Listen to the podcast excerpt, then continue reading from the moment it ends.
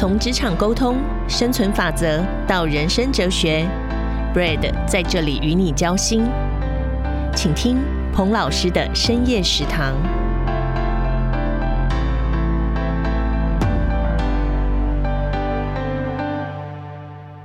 一壶浊酒喜相逢，古今多少事，都付笑谈中。我是 Brad 彭老师，欢迎来到彭老师的深夜食堂。嗨，你好吗？辛苦了，一定又是忙碌的一周。还记得上周我们谈的规划三部曲吗？对，就是设定目标、拟定策略以及发展行动方案哦。我还特地详细说明目标设定的 SMART 原则，相信会对你很有帮助哦。这一集我们继续来谈规划的下一步，也就是拟定策略及发展行动方案。该考量的调节变数是什么，才会是一个合适的规划？老实说，这个问题比设定目标还要再困难一点哦。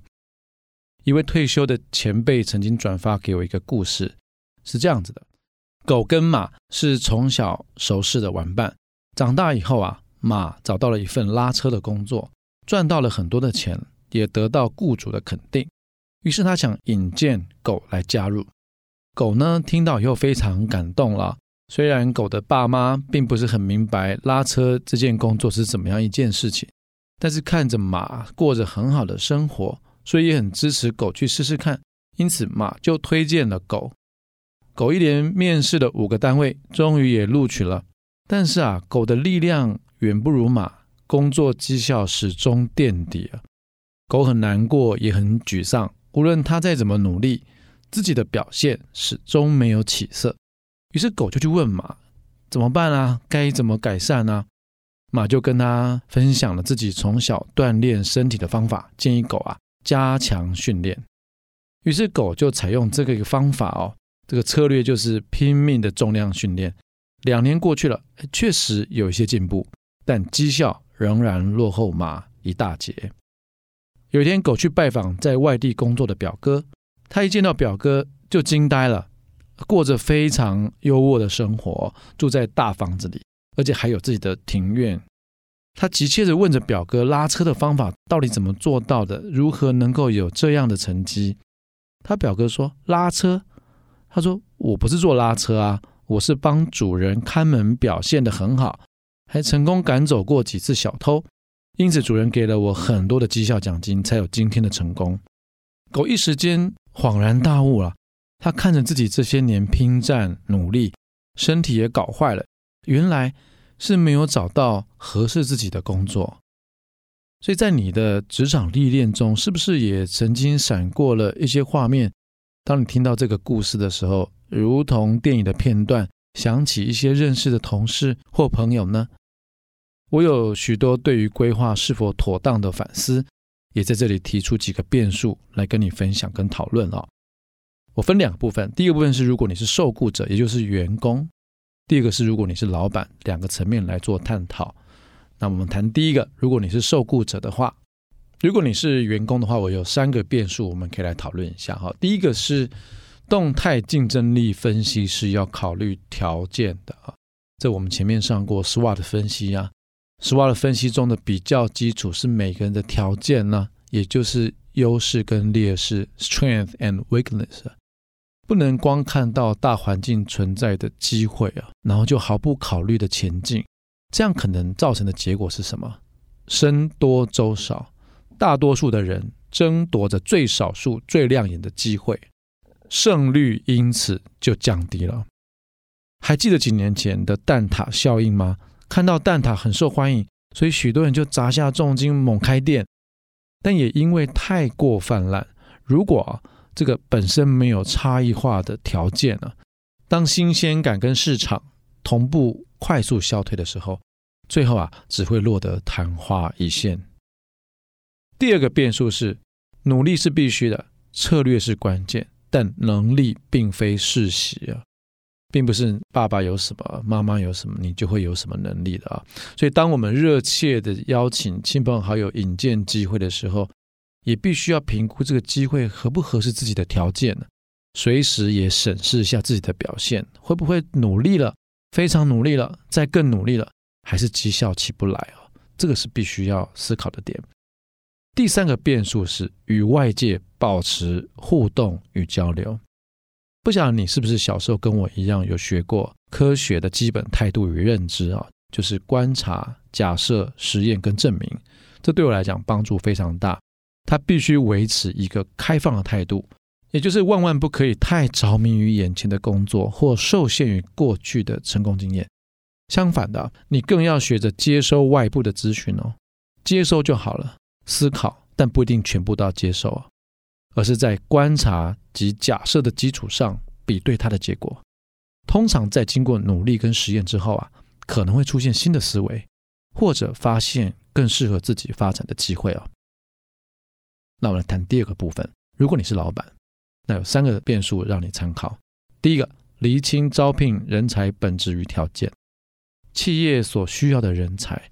未必每个都得像世界级大企业一样的规格哦，也说不定那样高规格的人才反而不适用。因此，在征才的时候啊，人才的本质、理念以及价值观是否接近，与能力的适用性是最重要的两个考量。第二个变数，内部推荐的关键成功因素。如果您是新创成立的团队，那么人才，宁缺毋滥，宁可少，但能力。理念都尽量要一致。如果是成长期的团队，可以加重考量阶段性的能力啊。理念或许不是最合，但是也许可以用商务的契约合作，或是约聘、外包的方式来进行。如果是成熟期的团队，那么这个时期啊，更着重于成员的理念是不是一致哦。当然，成员的专业能力还是必须在一定的水准之上的。第三个变数，即时反馈系统与人才共同前进。每一段的合作与共事都是很好的缘分了，当然一定要努力的维系它。而其中的根本是要有即时反馈系统，让人才知道如何发展跟共进。如果有完善的在职进修或培训制度，那就太好了。经过讨论跟努力，如果彼此还是觉得不合适，那也要好好的珍惜，跟彼此祝福。最后，属于自己的探索永远都值得往前啊。而家人跟好朋友通常是为了关心你而提供资讯，那最后的结果啊，还是得靠我们自己去面对、思考跟执行哦。所以你要不断的升级、蜕变，成为更好的自己，因为那才是真正令人喜乐的果实。我心里的感慨是什么呢？就是有时候我自己啊，或者是身边的一些朋友，明明就如同刚刚故事里面的狗，尽其一切的努力啊，补上像是更多的证照啦、课程培训啦，甚至牺牲睡眠与假日，投入更多的时间精力来加班啦。那职场数十年，不过就是勉强达到了所谓的成功的低标，但却已气力放尽了。面对这个状况的时候，我们很少会思索，是不是其实马建议的菜单提供努力的方向根本就不适合自己啊？在我们认真努力之后，我建议应该设一个适当的时间点，姑且我就把它设定在一到三年之间吧。在这段期间，好好检视自己要的是什么，你是否满意当下的生活，理想跟现实是否符合？我们必须认真的思考以及面对这些问题，就像我们在制定目标时候的原则一样。于是，我对于规划这件事有了新的体会。当我们遥望未来的时候，看到的大多是机会。通常这个时候，我们会迫不及待，卷起袖子就想往前冲了。但在准备跨出那第一步的时候，内心却又充满犹豫跟不确定。面对这种踌躇不前，我们该怎么办呢？我提供一个思考的方法给你参考哦，我称之它叫做 SWGL 模式，那就是优势 Strength、劣势 Weakness、获得 Gate 以及失去 Loss。SWGL，我们的规划通常都是从现在看未来。哎呀，我希望自己的能力强化啦，在未来有更多的优势啦，劣势的范围越来越小啦。如此一来，在能力更强大的时候，我可以 get，可以获得想要的一切。但我提出的观点是这样，你可以思考一下哈，会不会其实我们失去的更多？而更可怕的是什么呢？是我们即便获得想要的，到头来却发现是一场空啊！而真正对我们生命有价值的，却因此而错过了。如果是这样，那肯定是无比的遗憾啊！那我们该怎样避免这样的状况呢？我导入了时间轴上过去这个变数啊，请你回顾思索，从过去到现在，我们姑且就抓个十年吧。这十年来，能力上面你一定提升许多，而这些过去的努力，成就了你今天的优势。劣势也肯定在这条你很努力发展的路上面，渐渐的缩小了。因此，你获得了许多，而成为今天的你。然而，我想请教你的是啊，那么过去这十年，你为了获得现在这些成绩，你失去了什么？错过了什么？你觉得遗憾吗？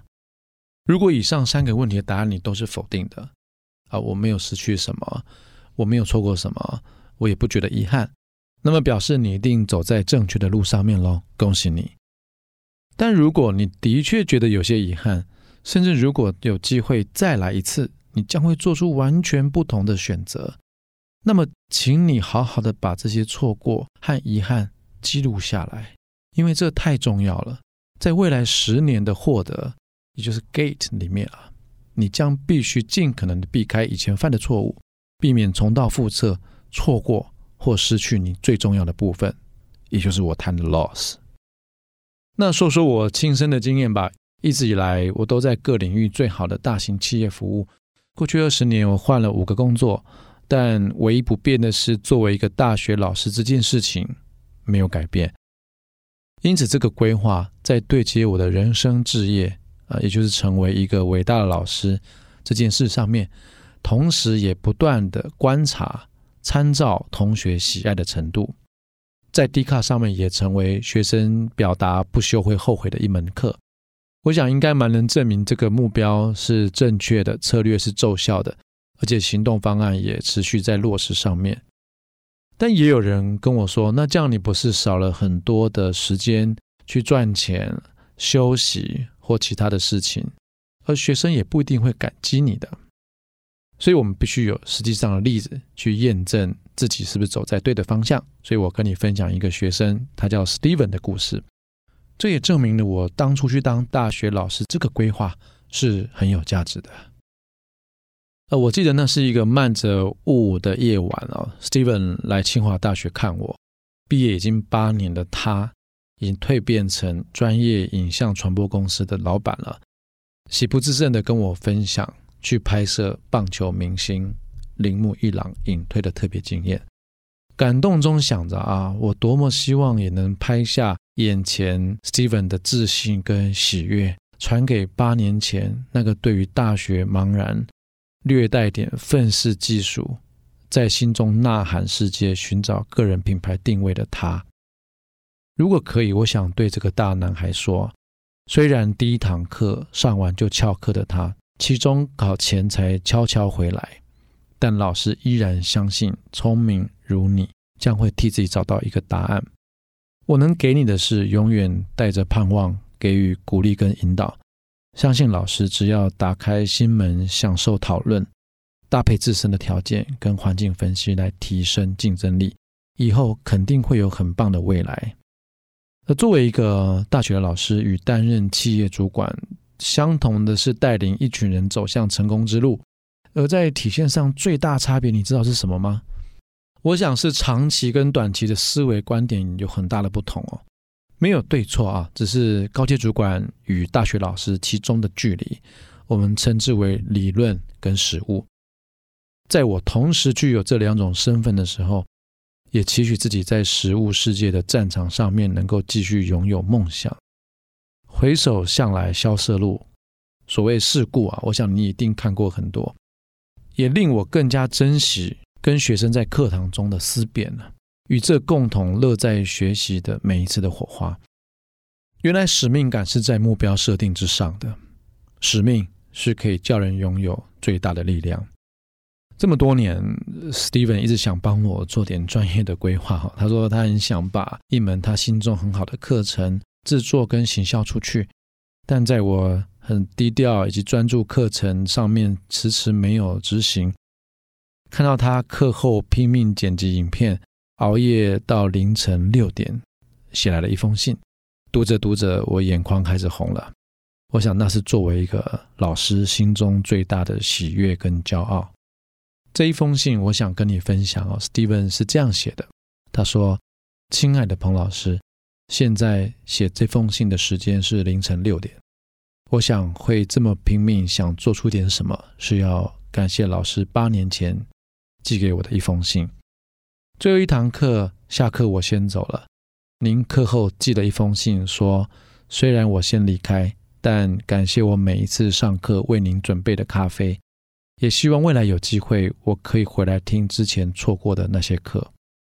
曾经我也是很迷惘的学生，有时候都不知道生活的意义是什么。但您的一封信让我重新思考未来的路，我选择了同学们都没有走过的路。老师，谢谢你，谢谢您的热血，坚持当了二十年的老师，能一直当您的学生，真好。我用这封信当做本周节目的结尾啊。希望你也跟我一样有感受到，一个最动人的规划是可以一直不断实现使命的，并且将它发光发热。辛苦了，祝福你也能连接你的价值跟使命。让我们一起努力，下周空中再见。